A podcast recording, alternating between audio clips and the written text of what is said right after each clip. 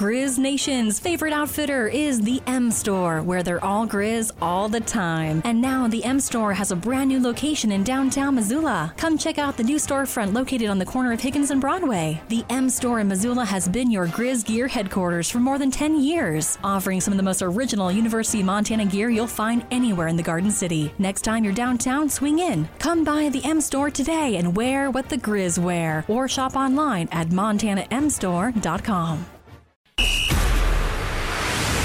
It's time for Montana's only daily sports talk show, Nuanez Now. Watch the show statewide on S W X Montana Television. I like football! Now here's your host, Colter Nuanez.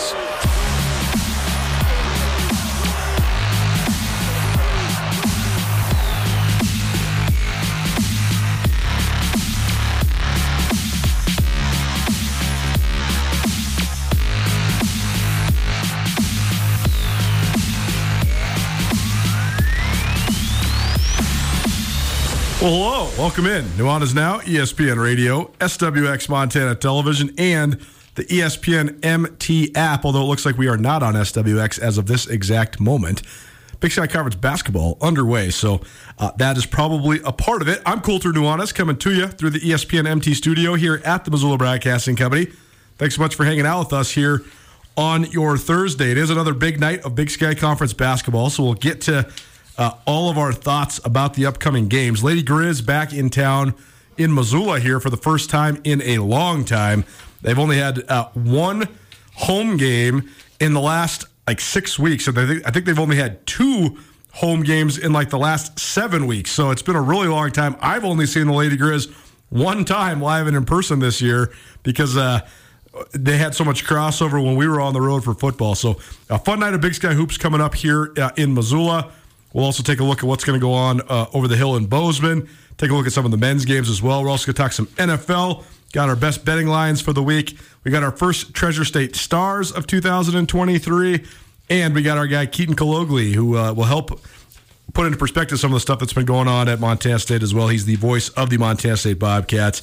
But first, we start off with uh, Unorthodox, because usually this is a Tuesday segment, but instead we're doing it here on a Thursday because we were all jammed up from the beginning of the week. It's the business angle with Justin Angle. Justin Angle in studio. What's up, man? Not much. I'm looking just... at the camera out of habit, and it's not even on. I don't even know what I'm doing that for. Oh, look at me. Yeah, it's I know, view. Right? Here we go. We're gonna. I'm a... just going to take a seat. Nobody even cares. Yeah, I have a face for radio, so I'm ready for it. It's great, man. How you doing? I'm doing Happy well. Happy New Year. Happy New Year to you as well. It's been a while. So Justin is a business professor at the University of Montana, also a podcaster and a contributing guest on this here radio show. And a couple times a month, we sit down to talk about the overlay between uh, business and sports. Um, first of all, how's your break? I mean, I guess it's not really a break because you're, you've been off teaching this uh, this last fall. I am so. on sabbatical. It feels like break kind of started this week. Okay. Uh, as you know, I'm working on a book with uh, my collaborator, Nick Mott, about wildfire, and we just submitted the manuscript to the publisher. Congratulations. A week ago. Cool. Um, so, yeah, that feels like a big... Uh,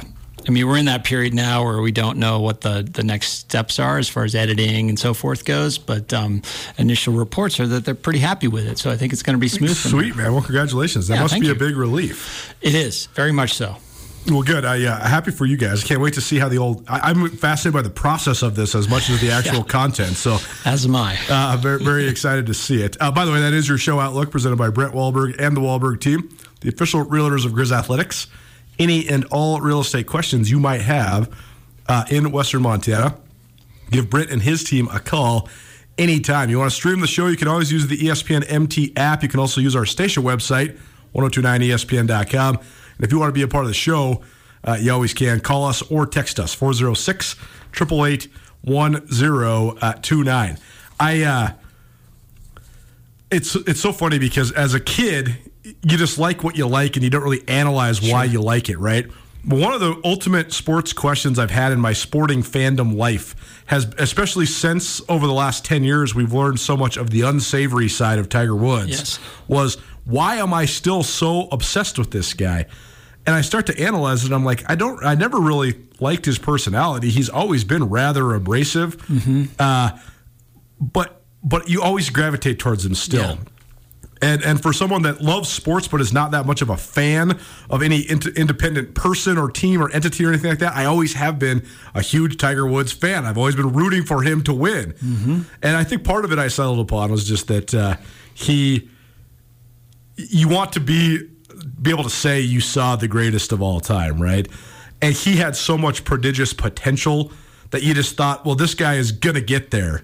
And now here he is in his late forties, and and – I don't know how we measure this sort of stuff, but uh, it, it's still up for debate if he has actually gotten there. But that transcendent time in his peak, unbelievable. So even though I've already read multiple books about Tiger Woods, I started reading uh, the Jeff Benedict Armen Keteyian book, which I think came out early last year. Mm-hmm. And uh, it's the one that the H B O documentary was kind of based off of. But the part I was on is a perfect uh, segue for us here at the Business Angle. It's all about when Tiger Woods first was like becoming a national star. He wasn't an international superstar yet, but he just won his third straight U S amateur. He'd won the national championship at Stanford. Everybody's talking about this kid. Everybody's pulling at this kid. Everybody's thinking this kid could be a, a P G A Tour champion right now. But then his parents are like, you should stay in school, whatever. The part I'm on is when they're negotiating the rights and the endorsements and stuff, and then he decides to go pro, and then the part I'm on, his agent and his dad get hammered on martinis before they go to the negotiation meeting with Nike, and they still somehow swing a sixty million dollars deal. Yeah. And I'm just thinking to myself, that would be an unbelievable moment in terms of just endorsements, period, anytime. But you're talking nineteen ninety-six for a nineteen-year-old kid, and he's getting sixty million dollars. I mean, at this point, to put that in perspective, Michael Jordan was making like five to eight million dollars a year from Nike. Probably, I guess ninety-six, probably a little bit more, but still, he was uh-huh. the highest paid athlete on Nike's payroll, and he's a nineteen-year-old kid. Yeah, and he hadn't even gone pro yet. He hadn't even gone pro yeah. yet. Yeah. Why do you think it was that he was such a transcendently uh, marketable player well, I think, or athlete? Yeah, I think if you if you put yourselves in that moment, like, yeah, that is a big swing by Nike. And you also have to sort of look back at that kind of, if it is true that, you know, the agent and Earl Woods got sloshed on martinis before the meeting, I mean, it's kind of uh, prescient of the, or, or, or, you know, correlates with the brashness that Tiger Woods played with, and apparently the brashness he lived his life outside, off, off the golf course. But that moment, you know, it, it was a huge risk, high return kind of play. Totally. Right? sixty million dollars, but you look at it, if you're trying to compare it to Michael Jordan, it's like, it's an individual sport. Right. Right? You can, it's easier to build stories around an individual player. That's right. Uh, it's a player that looks different and has a different background than most of the other players on, on the tour at the moment. Um, he plays differently. He looks like when he strikes the ball, it looks different. Totally. It's hard to explain, but if you've ever watched Michael Jordan play basketball, which probably everybody listening has, he just moves differently than That's any right. other player That's before right. and any other player since. And the same thing, I think, occurs with Tiger Woods. You tune in, whether you like golf or not, because you might see something that the world has never seen before anytime he picks up a club. And that brings in so many people. And then you attach that spectacular ability to all the storytelling you can layer on top of it. Just a uniquely powerful force in marketing. For sure. And then it's also uh, the fact that golf, you can go, the average guy can go play it too, right? You yeah. see Tiger Woods, you're like, that's awesome. I'm going to go play totally. golf. And then you can go buy your Nike golf stuff, and it's a perfect endorsement uh, hook, right? Anybody that plays golf can probably, like anybody that plays it enough can think they have a reasonable shot at making a hole-in-one on a par three someday in their life, right? Right, right. Probably won't happen, but every time you come up to that ball, you think, there's a shot here. For most people that play pickup basketball, there is no shot they're ever going to dunk a basketball. Right. Right? Right. Especially like Michael Jordan. Yeah, leave that aside. But like even a dunk is just this unfathomable skill that, totally. that nobody can identify with. Yeah, it, it's such a good point. Justin Angle in studio, the Business Angle, the first one for twenty twenty-three, the overlay between business and sports. The other part of this that I'm on is is this is when he's first starting to get full media exposure. Yeah. He had been such under the thumb of his father, and then he he basically he wins the Masters, and he says, okay, Dad, I love you. Course record, going away. I mean, going away. Yeah. That's the other crazy part.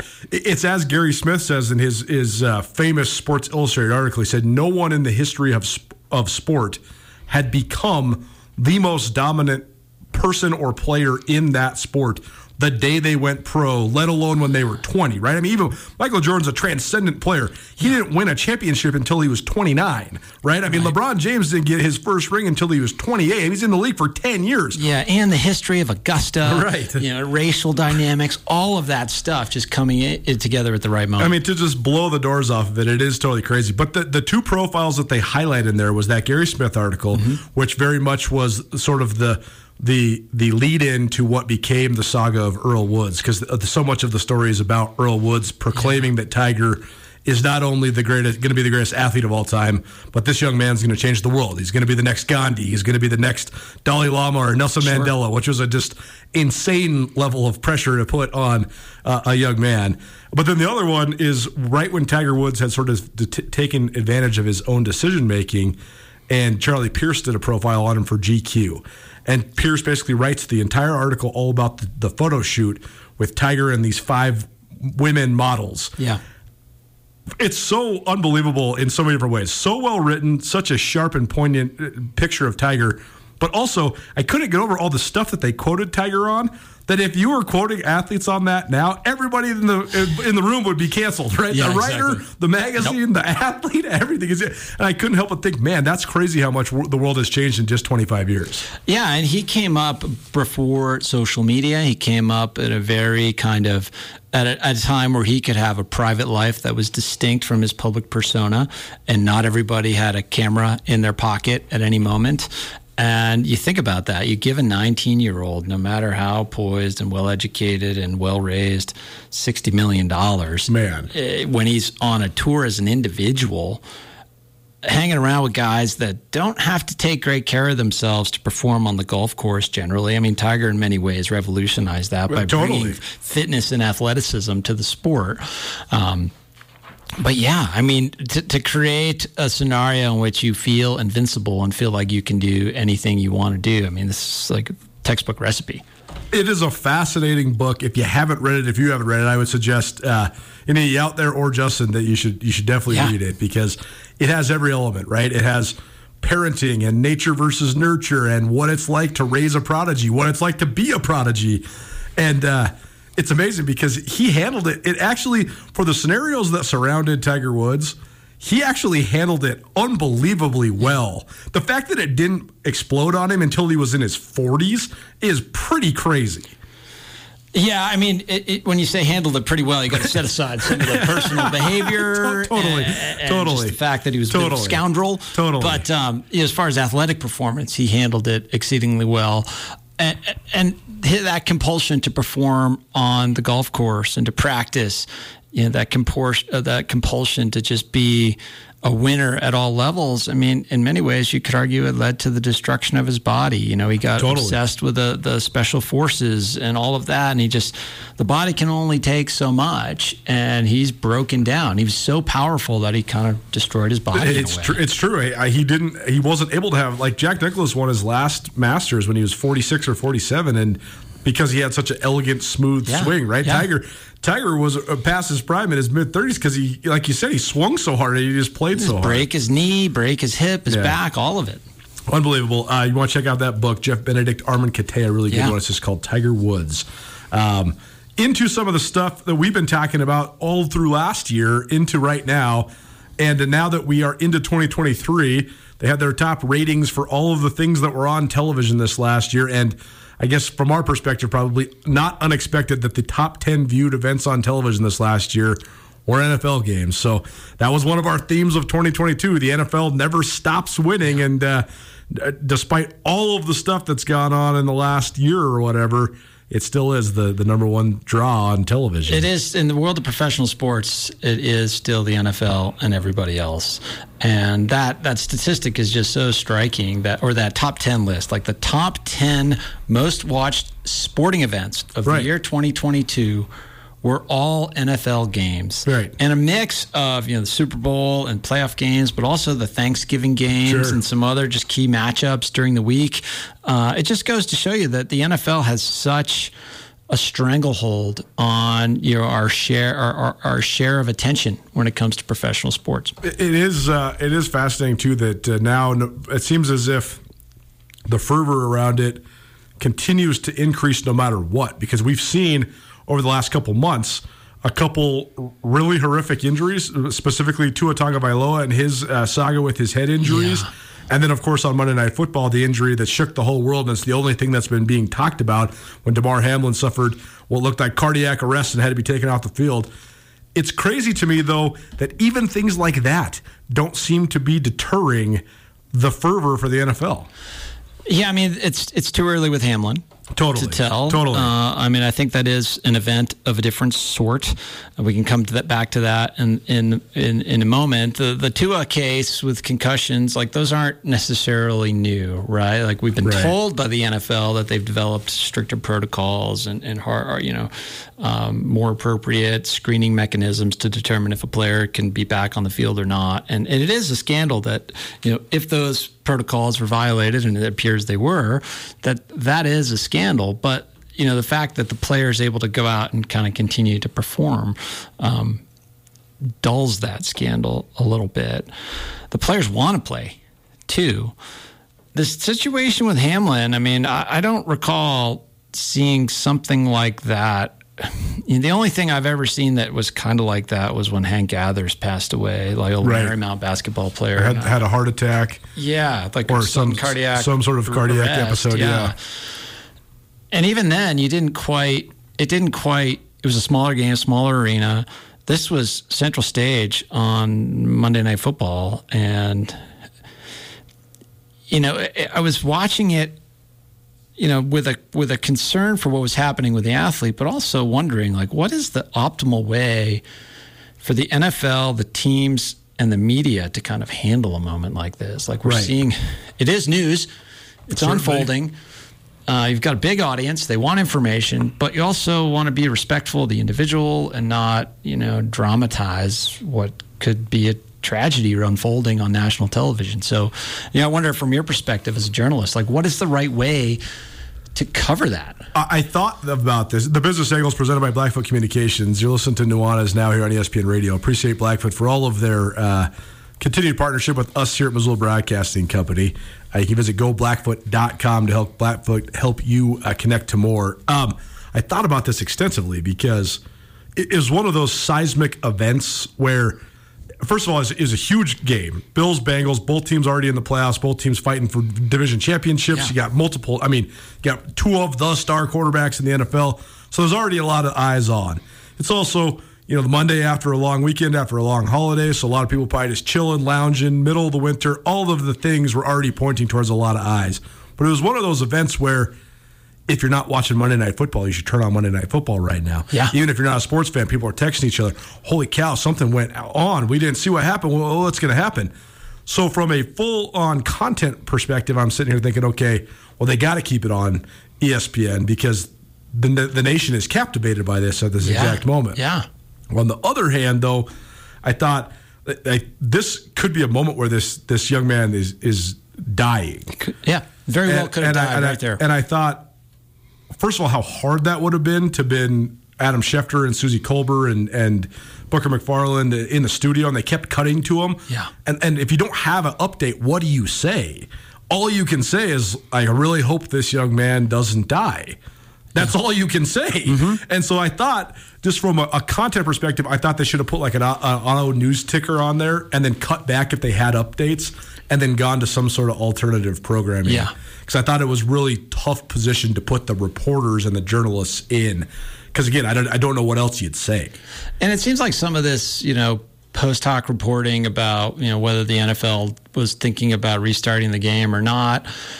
I mean, yeah, that's interesting information. I, I, I don't think, given what was happening in that moment, like, it's not unreasonable for people to ask, like, is this game going to start again? And what, and to game out those scenarios. And if, if an organization is having, you know, live decision making, I think that range of options had to have been considered. And ultimately, they made the right call. Sure. Um, Whether or not they sort of momentarily thought about restarting it, I, I I don't think they can be blasted for that to the extent they have been. Well, and, and that's the thing is that I know I'm in the minority on this. So I'm not trying to be insensitive to Damar Hamlin or anything that happened within that game and the shock that the players experienced, because it certainly was very obvious and yeah. very authentic that they were all very shocked by this and, and very traumatized even potentially by this.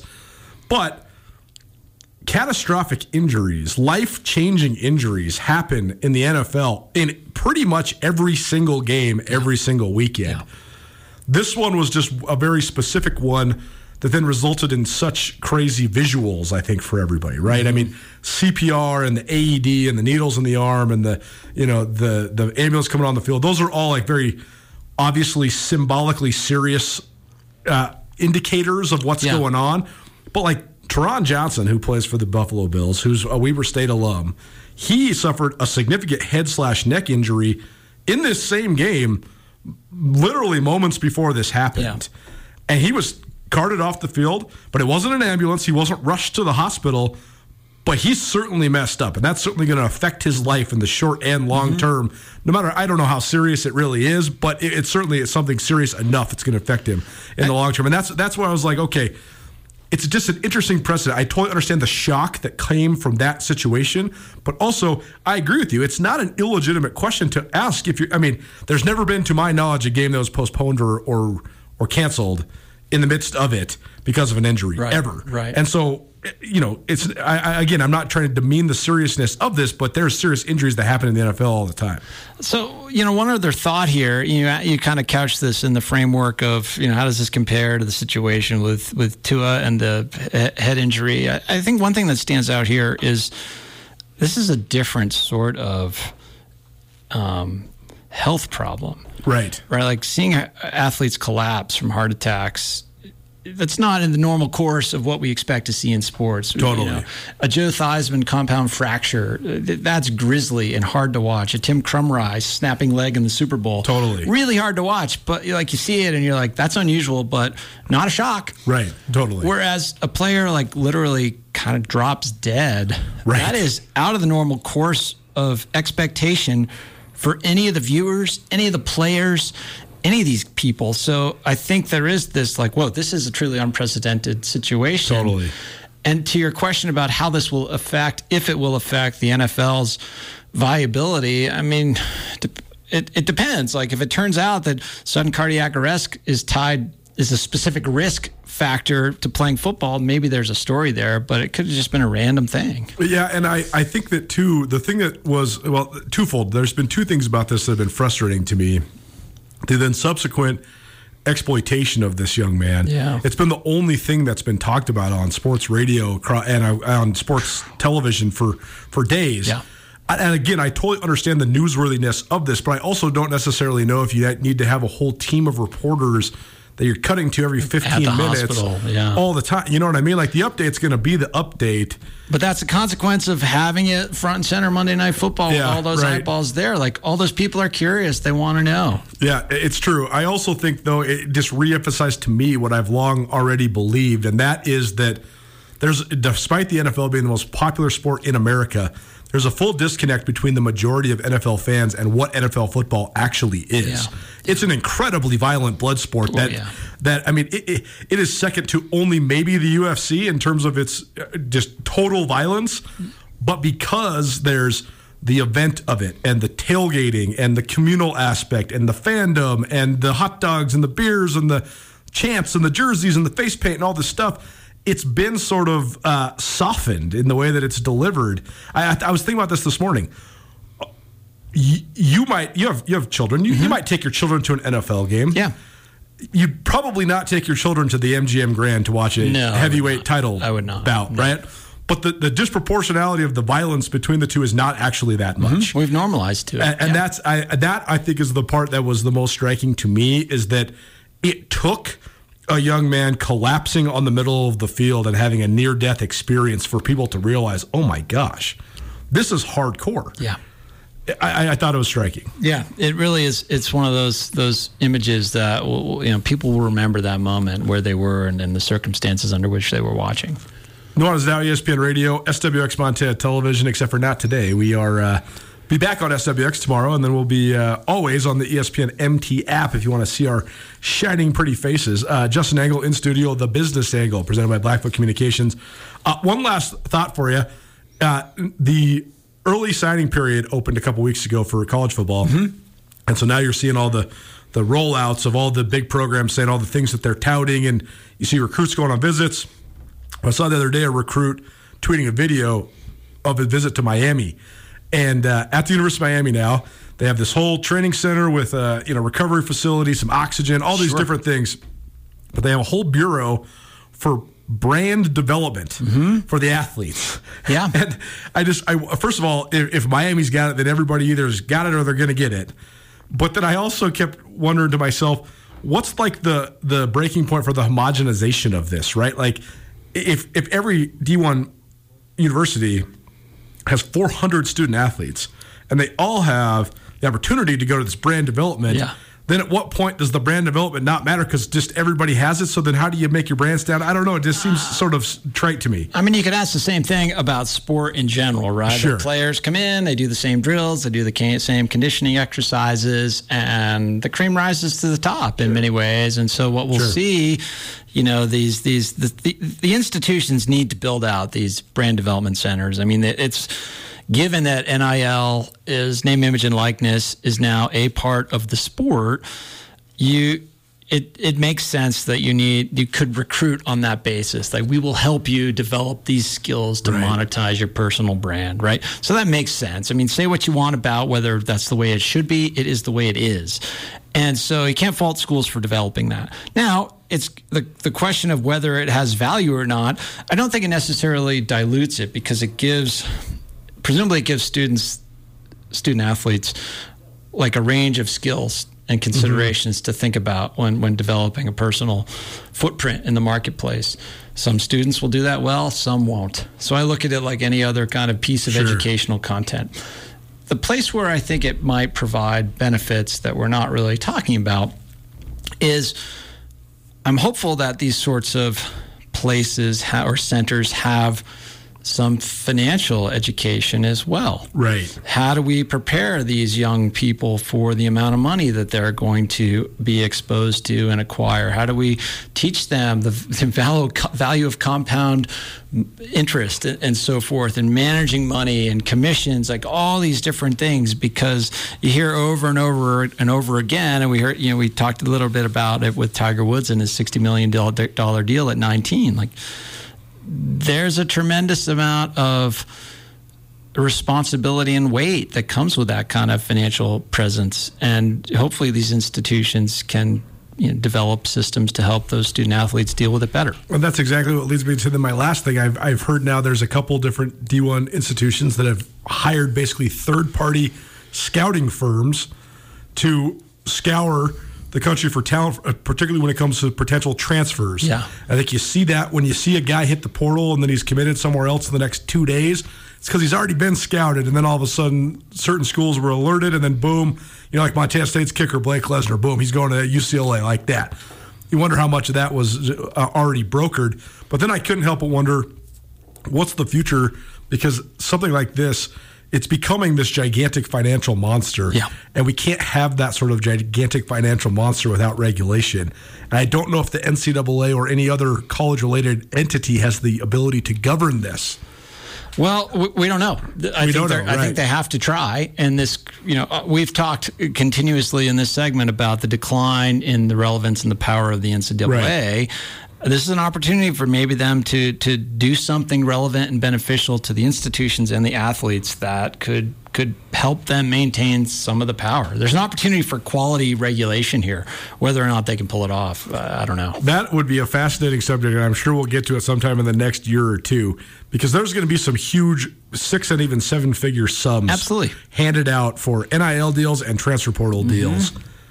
If you go to the transfer portal and then you get five million dollars to transfer to a different school, I would love to know, like, the tax ramifications of that. Who knows, right? right? It's like, is that like a prize? Is it like winning the lottery? Are you in a tax bracket because that's earned income? Sure, I'm sure it's compensation. Do you have to pay and, the tax in Florida or California? Like, uh, yep. man, you could do a whole and tax class on that. How is it structured? What's guaranteed? All of that. So, oh, yeah, man. Yeah, all kinds of implications. Well, we're happy we have you to at least help uh, explain it to us. We will keep talking about many of these same subjects, but uh, good conversation today, man. Thanks yeah, for being thanks, here. Yeah, thanks, brother. The Business Angle with Justin Angle, a couple times a month here on Nuanas Now. It's presented by Blackfoot Communications. Let Blackfoot Communications help you connect to more.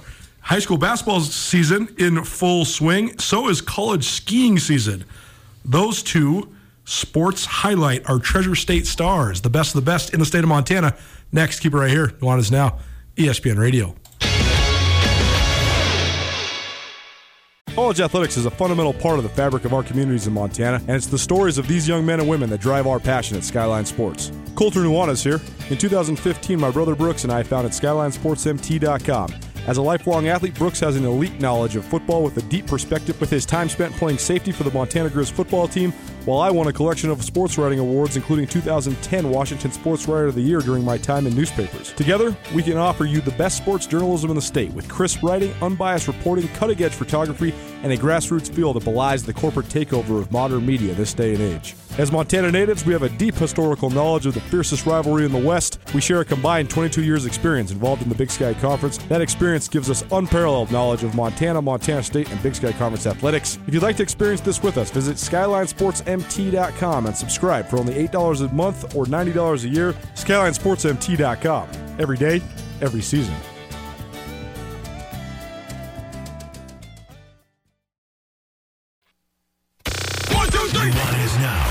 E S P N Radio. Underrated, man. I don't know why Black Sabbath doesn't get more shake when it comes to the influence in music. It's funny because, I don't know, I mean, I know Ozzy Osbourne has always been out there. And then they kind of got a character. He became a caricature of himself with the, the Osbournes, the show. But still, Black Sabbath rips, man. Love me some Black Sabbath. We're going like old school metal influences today. It's just that kind of day. Welcome back. Nuanez Now, E S P N Radio, as well as uh, the E S P N M T app. Most days, S W X Montana Television, but not on the uh, stream or the uh, the television screen today. We'll be back at it uh, probably, likely, hopefully, tomorrow. Time now for our Treasure State Stars, presented by Parkside Credit Union. Parkside Credit Union. Great place in western Montana to get a loan because Parkside Credit Union loves to say yes. Best individual performances from around the state of Montana by Montanans. Number one, Tildy Bangman. I hope I'm saying that correctly. A freshman on the Montana State Nordic ski team. It's sort of easy to forget because there's only about, oh, I don't know, probably three dozen, give or take, Division One ski teams uh, in the country.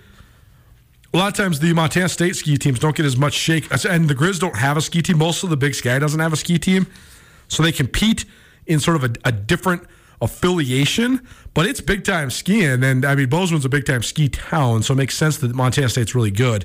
But Bangman, who's a freshman there at M S U, she was the runner-up in the Women's Classic Sprints at the Rocky Mountain Intercollegiate Ski Association Nordic Qualifier yesterday morning. The race was held in conjunction with the United States Cross-Country Ski Championships, hosted by Michigan Tech, uh, said M S U Nordic head coach Adam Saint Pierre. It's not every day you get to celebrate a podium performance at the U S National Championships, so we are incredibly excited for Tildy. So very uh, impressive uh, performance and uh, second in the nation, uh, no joke. This was part of, like I said, the U S Cross-Country Ski Championships, but Nordic season carries on, and there'll be uh, several more events coming up before the winter is over. So uh, anytime there is any of national or noteworthy repute, we will uh, definitely let you know. Treasure State star number two, Chase McNulty of the Hellgate boys basketball team. He scored eleven of his seventeen points in the first quarter as uh, Hellgate beat Great Falls High sixty-three to fifty-three uh, earlier this week. Hellgate, once again, very, very good. And I think they'll uh, have an opportunity to, again, be a contender uh, in the double A ranks and uh, maybe even one of the favorites in the Western double A and in Class double A uh, in general. Um, always fun. Covered high school hoops, and Hellgate is one of the most consistent programs, certainly, uh, in the state of Montana. Treasure State star number three, Trig Mapes.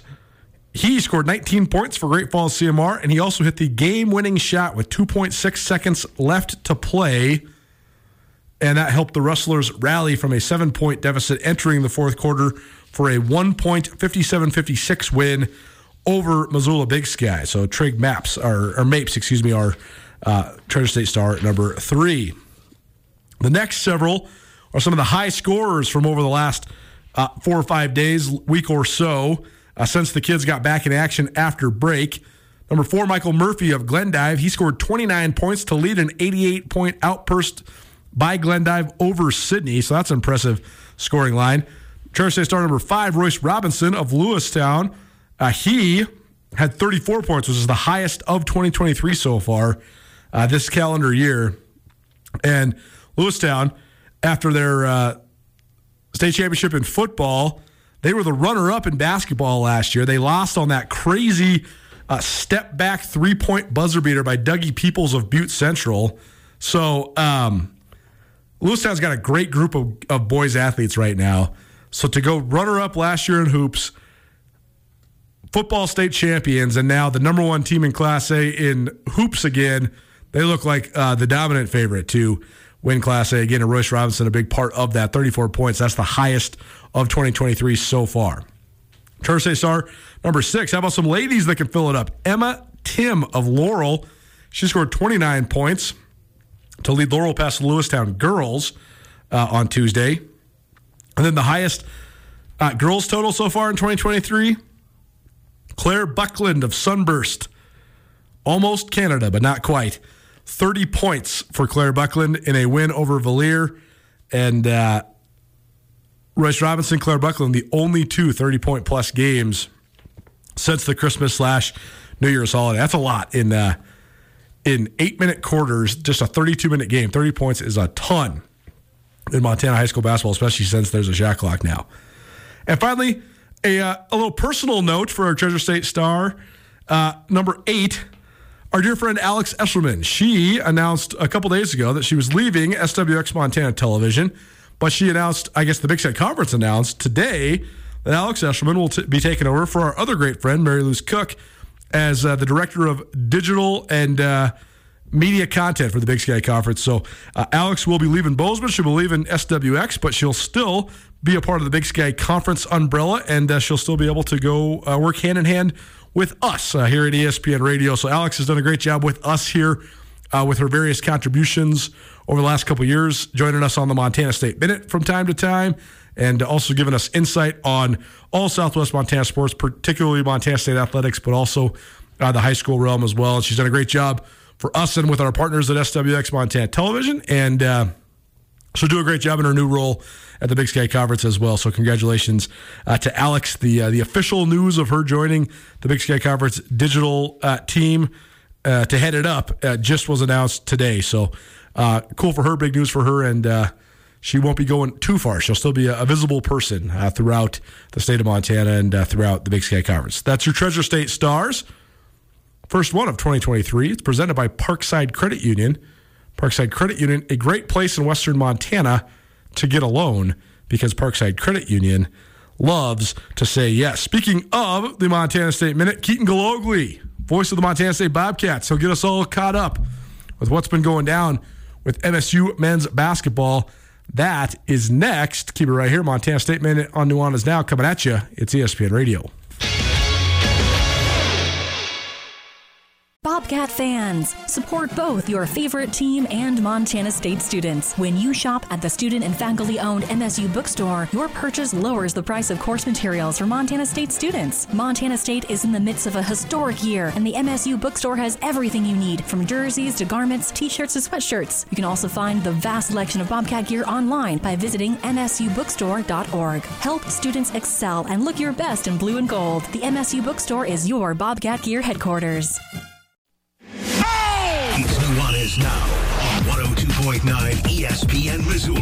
Watch the show statewide on S W X Montana Television. When I was like ten years old, I used to sit in my room or in my basement and organize my baseball cards. And I would also incessantly call one of the radio stations uh, here in Missoula and request Led Zeppelin songs. Just every day, day after day after day. I used to always call into Craig and Al, and then someday down the road, uh, you know, some fifteen, twenty years later, look at me, ended up working with the, the legendary Craig Johnson. Life comes full circle. Welcome back. Nuanez Now, E S P N Radio, as well as the E S P N M T app. Epic Monday is happening at Lost Trail every Monday through February twenty-seventh.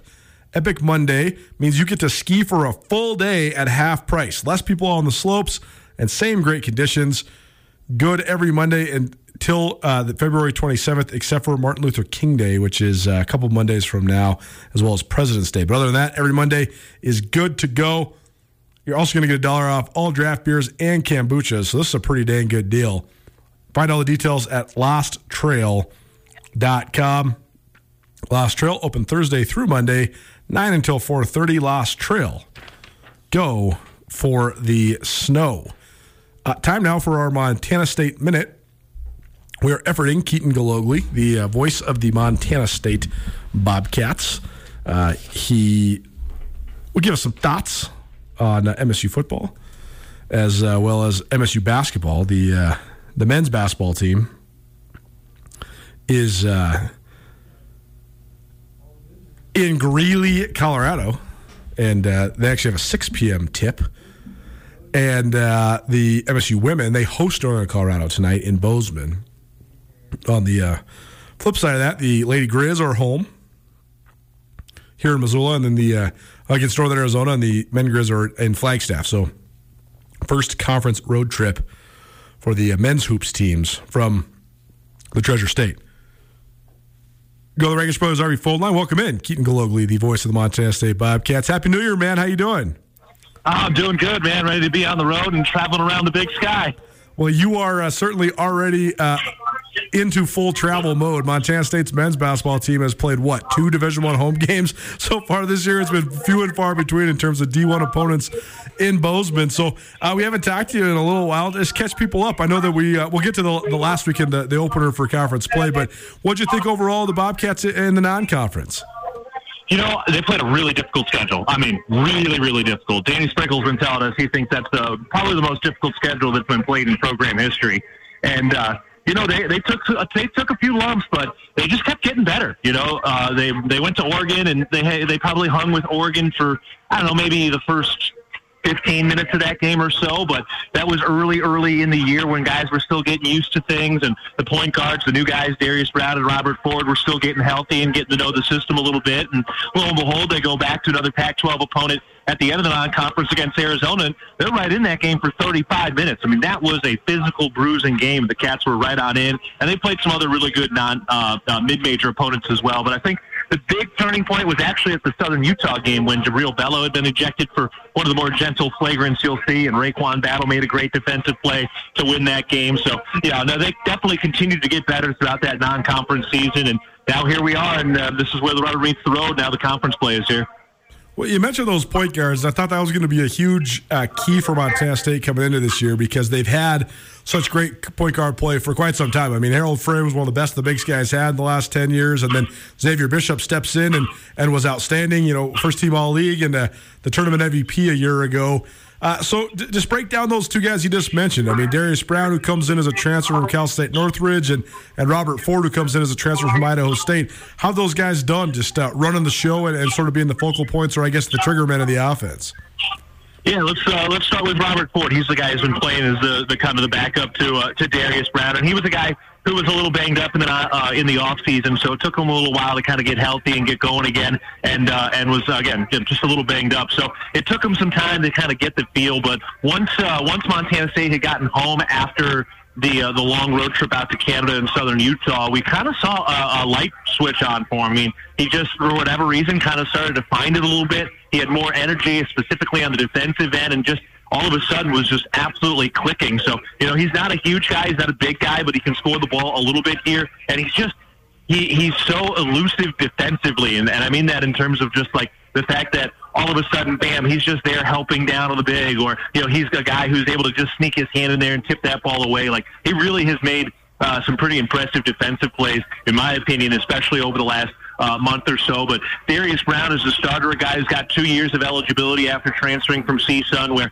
uh, he ended up having a fracture of the bone, like, near his knee Uh, in December of last year at uh, at C S U N in Northridge. So it took him a long time to get back and feel kind of normal again. And, of course, learning a new system, but he has really, really come on. He's a smart player. I mean, I think one of the things that really sticks out is just kind of his maturity as somebody who played almost one hundred games at uh, at Northridge. So you see that, a guy who's a steady hand and a guy that they've tried to push to score just a little bit more here and there. You know, one of the few things that, that Danny has knocked Darius is just being a little too unselfish. They need him to be a little more selfish sometimes in uh, in attacking the basket and, and kind of looking for his shot when the team needs it. And we did see that in the Eastern Washington game where he put up eighteen points and knocked down some of the really big three-point field goals at the end of that game. So he's a guy who's continuing to get better, and it looks like, you know, you can really see him just being more comfortable as a leader. And you see it just in his body language and his demeanor and the way he hypes up his guys and the way he goes around with all the other players. So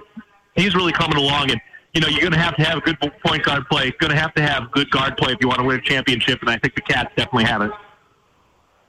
On us now, E S P N Radio is the Montana State Minute, presented by J and D Restaurant Supply. J and D Restaurant Supply, your home for everything kitchen, any and all big parties, family gatherings, weddings. J and V's got you covered. Visit j v restaurant dot com. Keaton Gologly, the voice of the Montana State Bobcats, joining us. He's on the call on the Bobcat Radio Network in a little over an hour uh, here as Montana State preparing to play Northern Colorado. Uh, how about last weekend, Keaton? I mean, a, a pretty wire-to-wire dominant victory over Idaho, probably to be expected when you got the, the defending champs going against the team that's picked to be toward the bottom of the league in the Vandals. Uh, but then Eastern Washington completed what I thought was one of the surprising weekends of conference play on either the men's or women's side by completing their sweep of the Montana teams uh, by taking care of business against the Bobcats in Bozeman. What did you see in, in that Eastern game? I was impressed with them on Thursday in Missoula with how much size they have. How much did that impact the way the game played out, and what were sort of the keys that, that had Montana State come up short against the Eagles? Yeah, you know, that, I think Eastern Washington really put the league on notice. You know, they said they're one of the best teams in the conference with uh, going on the road and winning two games to the Treasure State. You know, that's not easy, but I think some of the keys are, are some of the basics, you know. Sometimes it's funny because, you know, it's, sometimes things will sound cliche, but it's just because it, it's true, you know. Like, they did the things that you have to do on the road to win, right? They made their free throws. They went eighteen of twenty from the free throw line. Montana State went six of thirteen in that game. Cats got out-rebounded by eleven in that ball game as well, including a couple of really key offensive rebounds at the very end of the game. Montana State, who really didn't totally play great in the first half, uh, you know, had a lead in the second half, and Eastern Washington was able to come back and kind of erase that very small lead multiple times when it looked like Montana State was about to take control, and they did it by knocking down threes off offensive rebounds. Now, a couple of those were some, some funky hops off a three-point field goal. You know how that goes.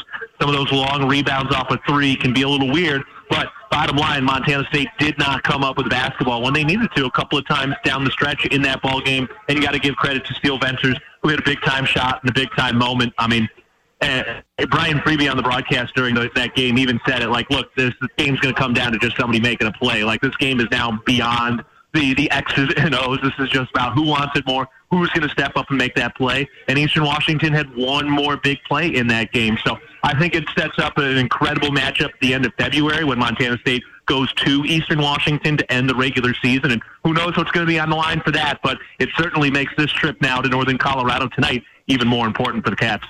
Well, I can't wait, can't wait to ask you this question again in a month or so because I think you'll have more to talk about. But Jabril Bello remains uh, the sort of the centerpiece for the Bobcats and definitely one of the key centerpieces in the league. And I think that when he plays to his highest level, he's the highest ceiling player in the Big Sky Conference. That's why he was the M V P a year ago.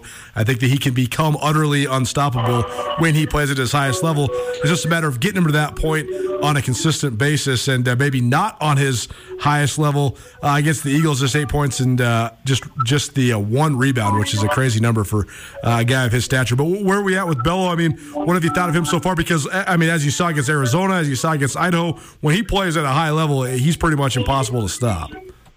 Yeah, and, you know, it's been kind of a slow climb for him all year. I know he was battling a knee issue over the offseason that they got taken care of. So it's kind of one of those things where it was just a, a slow step to get back to where he is in that dominant force. And, you know, he wasn't really moving super smooth early in the season. He had a very, very quiet game, no points against Oregon, but then, of course, went off against Arizona and had a tremendous game down there. And I think when it comes to the Eastern Washington game, you know, I think you just got to give Eastern Washington some credit. Sometimes the best defense is just to deny a guy. Like, Like, you, you're not always going to be able to stop Bello once he actually gets the ball in his hands. He went four for five from the field in that game against Eastern Washington, but at the same time, they just kept the ball out of his hands. Only five shots is not the amount of shots that you want. And the other part for Bello is he can be as dominant as he wants, but Montana State's got to hit shots on the outside, and that's one of the tough parts, I think, about relying on a big man. And obviously Montana State did it to its highest level last year, but one of the things that will always come up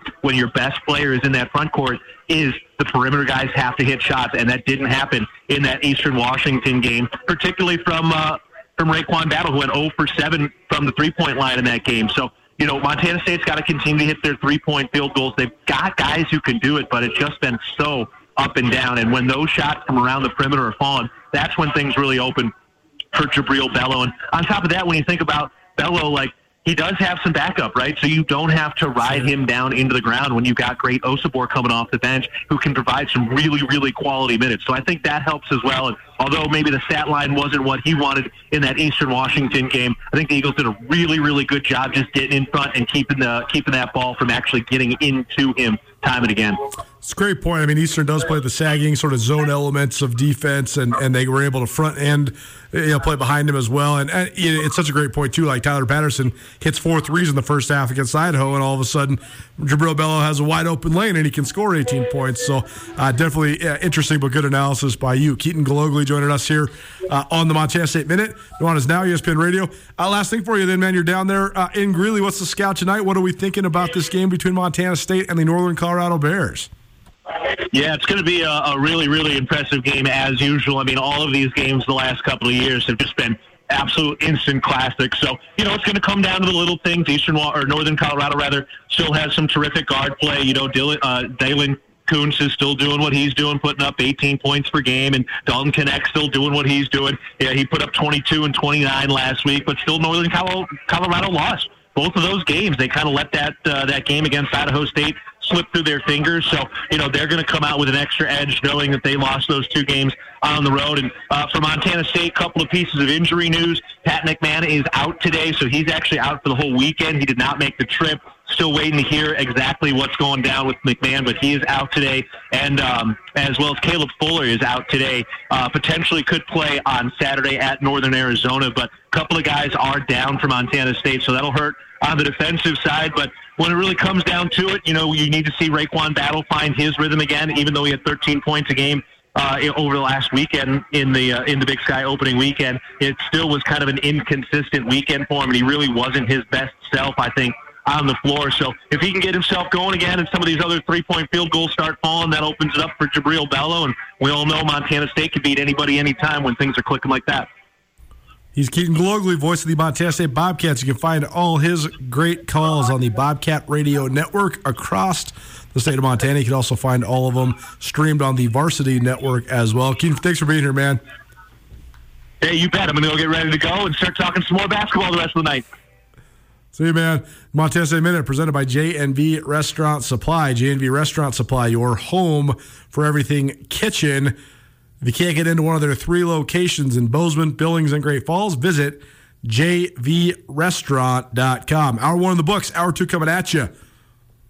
N F L betting lines. What are some of the best numbers going into the final weekend of the regular season? That's next. Keep it right here. New on is now, E S P N Radio. I am here with Catherine DeLands of the Advocates. If you've been listening to E S P N Radio, you're familiar and you know, if you've been in an accident, the Advocates can surely help you. There's a lot of people out there that don't slow down for road conditions, that are driving recklessly or carelessly, and we want to protect the people that have been injured because of those drivers' actions. You deserve an advocate. The Advocates will deal with the insurance company and defer medical bills, so all you need to do is rest and get better. The Advocates will handle the overwhelming legal stress of your accident because you didn't deserve to be in an accident. Chat directly with a local attorney online at montana advocates dot com.